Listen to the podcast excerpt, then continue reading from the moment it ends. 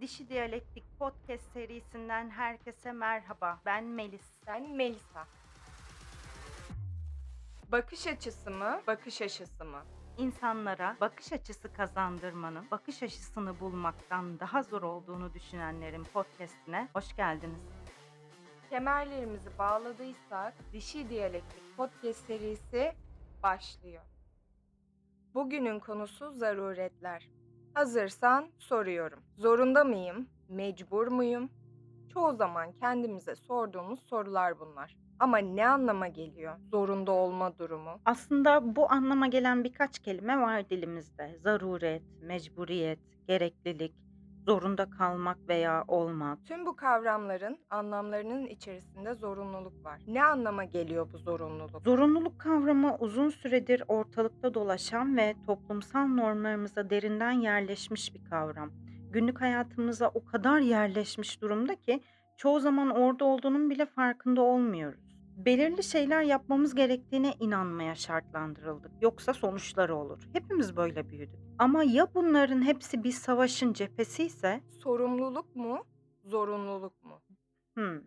Bize sürekli olarak kabul edilmek ve saygı duyulmak için ne yapmamız gerektiği söylendi. İyi notlar almalı, başarılı bir kariyere sahip olmalı ve normal bir hayat yaşıyor sayılmak için ki normal kavramını ikinci bölümde tartışmıştık. Bir ilişki, etkileşim içinde olmalıyız. Öte yandan hepimizin hayatta kalabilmek için yerine getirmemiz gereken sorumlulukları var. Çalışmak, faturaları ödemek, sağlığımıza dikkat etmek hem beden hem ruh. Bu görevler her zaman eğlenceli olmayabilir ancak hayatta kalmamız için çok önemli. Sonuçta bunları bizim yerimize kimse yapmıyor. Zorunluluk kavramı bireysel özellikle kolektif yükümlülük arasındaki diyalektik bir gerilim olarak görülebilir. Ortaya şöyle bir şey çıkıyor aslında. Kendi kararlarımızı vermekte gerçekten özgürsek o zaman bir şeyler yapmak zorunda olma kavramı gereksiz. Bununla birlikte seçimlerimiz dış etkenler tarafından belirleniyorsa e, o zaman bir şeyi yapmak zorunda olma kavramı kendi kendine empoze edilen bir disiplin biçimi olarak görülebilir. Dünya, yiyecek ve barınma ihtiyacından, gülme ve sevme ihtiyacına kadar ihtiyaçlarla dolu. Yine de neyin gerekli olup olmadığını belirleyen kim? Devlet mi, piyasa mı, halk mı? Bir yandan hükümetin gerekliliğin nihai hakemi olduğu iddia edilebilir ne de olsa uyulması gereken kanunları ve düzenlemeleri oluşturan onlar. E, pazarın zorunluluğun nihai belirleyicisi olduğu da söylenebilir. Sonuçta hangi ürün ve hizmetlerin talep edilip edilemeyeceğine pazar karar veriyor. E son olarak insanların karar verici olduğu iddia edilebilir. Ne de olsa nihai olarak piyasayı ve hükümetin kararlarını yönlendiren onların bireysel ihtiyaçları ve istekleri yani insanların. Toplamda baktığında hayatımızda neyin bir gereklilik oluşturduğunu son olarak belirleyen bu üçünün bileşimi. Hükümet yasaları koyuyor, piyasa talebi belirliyor ve halk da girdiği sağlıyor. Günümüz dünyasında sadece temel ihtiyaçları karşılama zorunluluğu standart bir hayat için yeterli mi sence? Yiyecek, barınak ve giyecek gibi hayati ihtiyaçlar uzun zamandır standartlara uygun bir yaşamın temelleri olarak görülüyordu.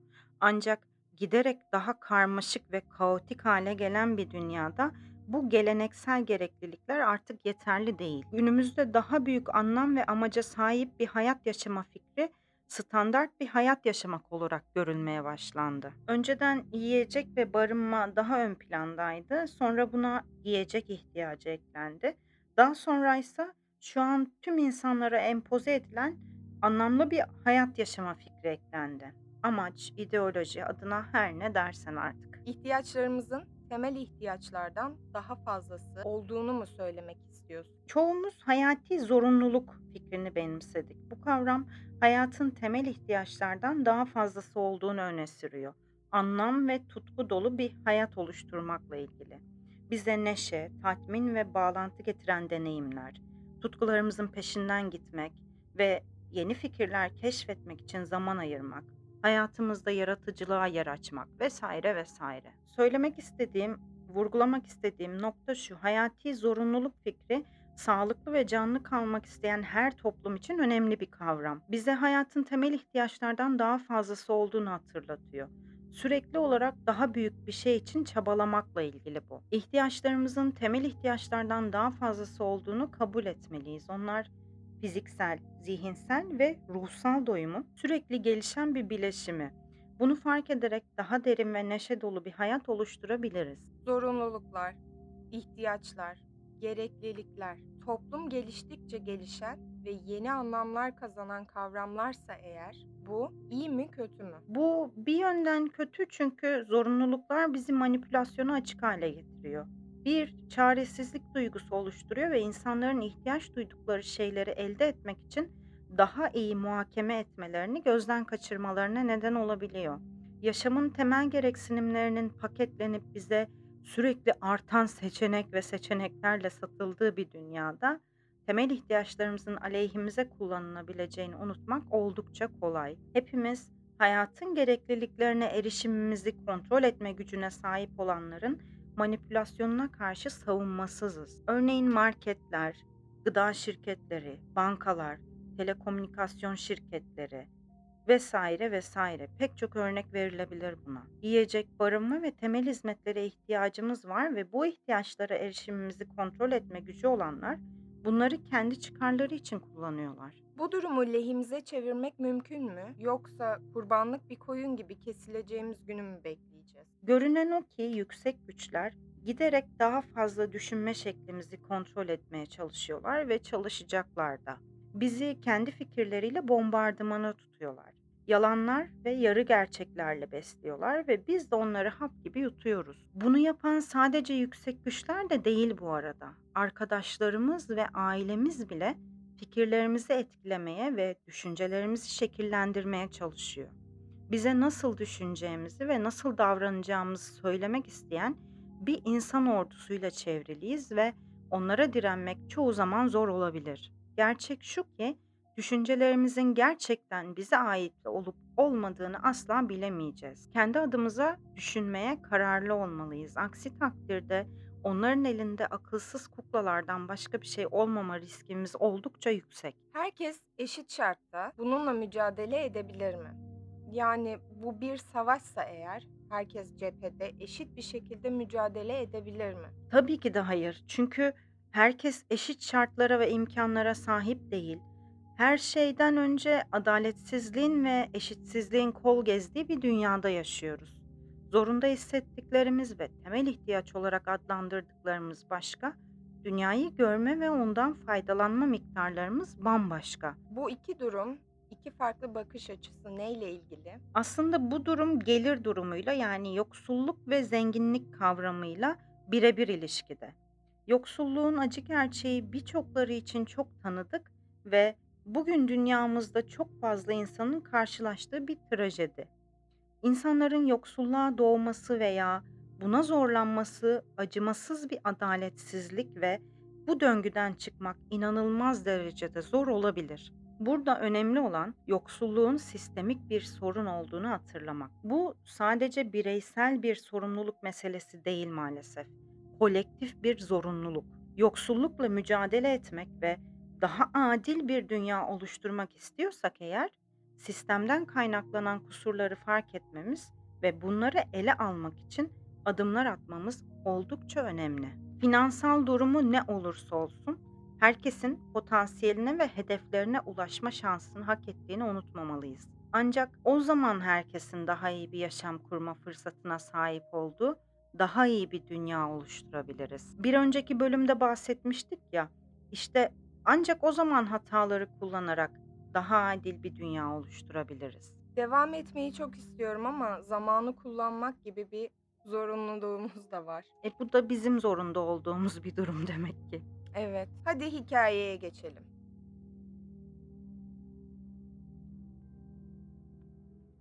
Daha birkaç hafta önce Montreal seyahatimin dönüşünde aynı koltukta oturmuş, işimi hakkıyla yapmış olmanın verdiği o haklı gururla bakıyordum bulutlara.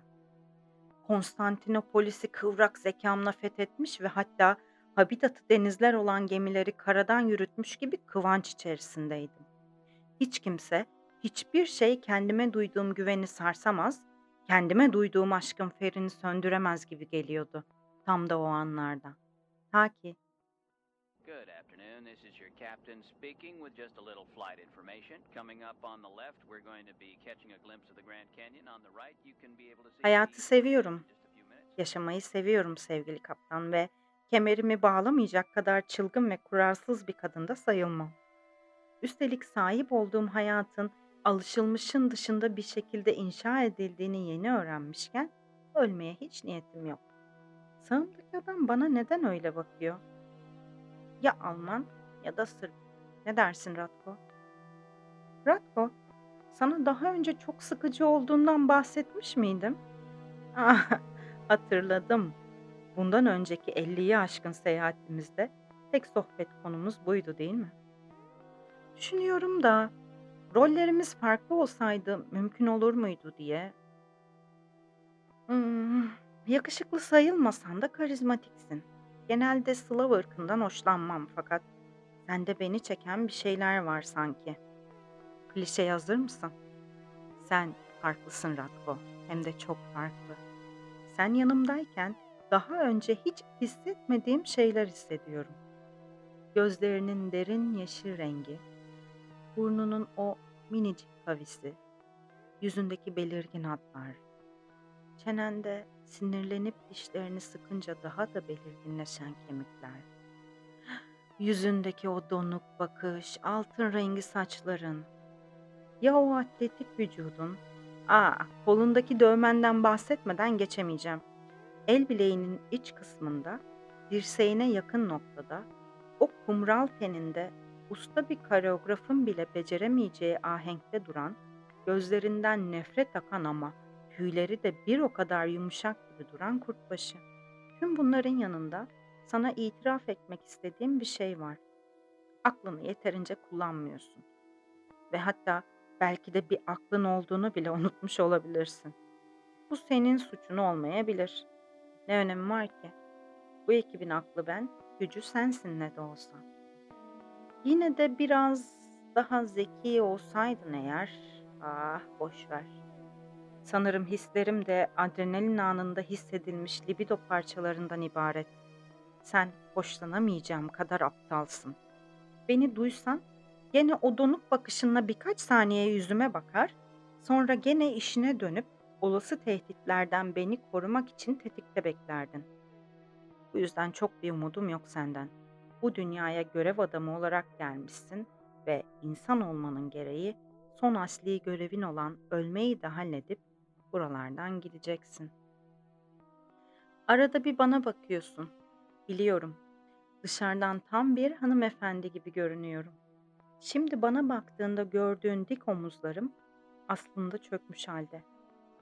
Çizilmiş gibi duran yüz mimiklerim yerle bir oldular. Oradan baktığında görünen boynumun incecik hattı yıkıldı. Ellerim birbiri üzerinde bir biblo gibi dursa da aslında birbirlerini teselli ediyorlar. Tüm bunları görüyorsun. Sana görmediğim bir şeyden bahsedeyim Ratko. Ruhum. Ruhum Ratko. Şimdi bir Fransız filminde küvette. Bulut gibi duran köpüklerin içerisinde tenimin ışıltısını inceliyor. Ağzında bir sigara var.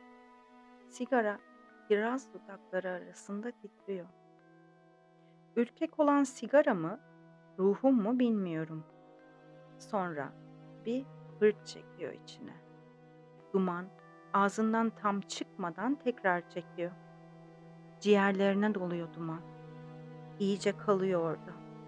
Bir fahişeyi bir saatliğine kiralamış fakir bir adam gibi son dakikaya kadar kalıyor orada. Adeta parasını son ana kadar verimli kullanmak ister gibi. Sonra işi bitiyor ve geldiği yerden nemli dudaklarımın arasından havaya karışıyor tekrar. Tam havayla buluştuğu anda gözleri kapanıyor. Neler hayal ettiği bilinmez. Belki hayatında olup bitenleri, varoluş amacını sorguluyordur. Belki de sadece başka bir yerde, başka bir zamanda var olmayı diliyordur. Bilmiyorum.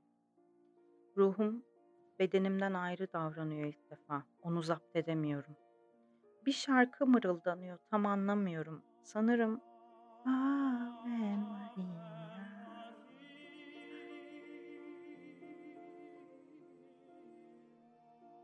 Ave Maria. Bana daha çok Orhan Veli'yi hatırlatsa da aslında Hazreti Meryem adına yapılan bir Katolik duası. Yıllar geçtikten sonra Schubert tarafından bestelenmiş. Notre Dame Bazilikası'nda duyduğum sırada ki iş için oradaydım, yerli bir orkestra tarafından icra ediliyordu. O zaman pek bir şey ifade etmemişti bana. Şimdi kulaklarımda yankılansa da. Aklımda sadece bir an önce işimi halledip gelirken hemen köşede gördüğüm, bana küçükken annemin anlattığı, içinde mutlaka bir cadı, bir de prenses olan ki bu oldukça saçma bir kural, beyaz atlı prensin prensesi kötülükten kurtardığı ve sonsuza dek mutlu yaşadıkları şatoları andıran bir pub'da sortil prestijimi yudumlayarak uçuş saatime kadar vakit geçirmek vardı. Baksana Ratko, tıpkı senin gibi. Sende eksik olansa ipek gibi yeleleri olan bembeyaz bir at. Bir de unvan. Prens unvanı. Her neyse, öyle de oldu. Yine katedralin hiçbir detayını önemsemeden işimi yaptım ve ayrıldım. Aa, Notre Dame Bazilikası. Bölgedeki en eski ve en büyük kilise. Ya evet evet. Peki o camlarındaki muazzam vitray süslemelere ne demeli? Enfes. Aklımda yalnızca bu minvalde ilerleyecek bir sohbet esnasında orada olduğumu kanıtlayacak birkaç detay vardı. Her seferinde umarım sohbet daha da koyulaşmadan sonlanır umuduyla karşımdakini sadece dinliyormuş gibi yapar, arada konuyla ilgili kelimeler geçerse geçiştirip konuyu istediğim yönde ilerletmeye çalışırdım. E, Pek de zor olmazdı açıkçası. Ne de olsa bu benim uzmanlık alanımdı. Üstüne üstlük kazancım bunu ne kadar iyi yaparsam o kadar artar, zenginliğim yönettiğim algıyla doğru orantılı. Keyifsiz bir uçuştan sonra sanırım içkiyi çok kaçırmışım. İstanbul'a vardım. Ailemi çok özlemiştim. Onlara kavuşmak için can atıyordum diyemeyeceğim. Çünkü bizim ailede işler pek öyle ilerlemiyor. Bizde sevgi gayet resmi bir şekilde akşam yemeğinde şarap yudumlarken günün kritiğini yapmak demektir. Eğer çok sevinilecek bir olay yaşanmışsa ki bu itibar ve ekonomi ile ilgili olmalıdır, Kataline'ye konfit ve konart yapması emredilir ve afiyetle yemeğin tadını çıkarırken zafer sohbetleri edilir. Her şey planladığım gibi ilerliyordu. Özellikle benim gibi kadınlar asla ipleri başkasının eline vermemelidir.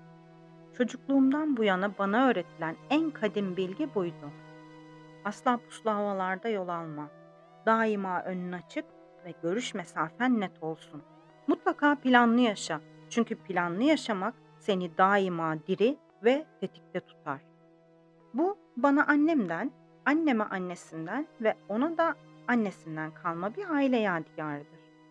Kuşaklar arasındaki neredeyse tek ortak nokta bu nasihat. Hayatımı bu nasihat üzerine planladılar. Alışınca da ben böyle planlamaya başladım. Bizim ailedeki mihenk taşı büyük annemdir. Planları o yapar. Gelecek çizgilerini o çizer. Ailedeki her bireyin, sonradan dahil olsalar bile, hayat planlamalarını o yapar. Benimkini de o yapmış. Yapması yıllar alsa da yıkması sadece birkaç gününü aldı. Üstelik bu defa çok fazla emek vermesine gerek bile kalmadan yaptı bunu.